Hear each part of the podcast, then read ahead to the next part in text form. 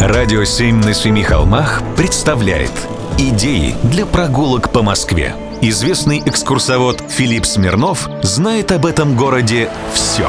Прогулки со Смирновым. Здравствуйте. Пойдемте смотреть на московский бестиарий. Это когда животные на здании изображены. На улице не сказать, чтобы лето, поэтому прогулку мы ограничим Большой Никитской улицей. В самом ее начале стоит одно из первых в Москве зданий, построенных специально для музея – зоологического. Помимо надписи на фасаде в дореволюционной орфографии и отдаленного сходства этого московского дома с Эрмитажным театром в Санкт-Петербурге, обращают на себя внимание львы, орлы и куропатки. Ой, простите, на фасаде куропаток нет. Зато есть олени, лебеди, овцы, совы. На кронштейнах карниза можно рассмотреть медведей. А еще здание зоологического музея единственное в Москве, на котором изображена обезьяна.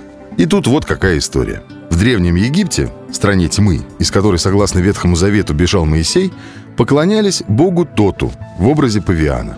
В 391 году в Александрии после погрома язычников христиане оставили лишь одну статую священного павиана, чтобы иметь возможность демонстрировать всему миру идолов неверных. А с утверждением христианства обезьяна стала признанным врагом церкви, и в проповедях слова «дьявол» и «обезьяна» употреблялись как синонимы.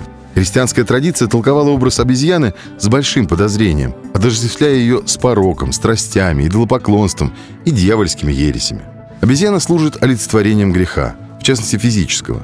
Она также символизирует хитрость, коварство, стремление к роскоши, злобность, лень и из-за своих угловатых движений еще и пьянство. Способность обезьян имитировать человеческое поведение всегда используется для высмеивания тщеславия и глупости.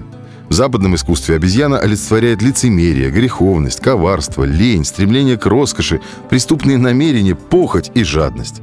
А в средние века дьявол часто изображался в образе обезьяны.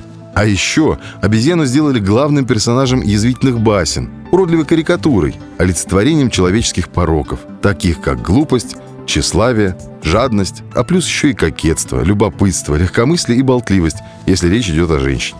Короче, не повезло бедной. И портрет на фасаде только один. Прогулки со Смирновым. Читайте на сайте radio7.ru. Слушайте каждые пятницу, субботу и воскресенье в эфире «Радио 7» на Семи холмах.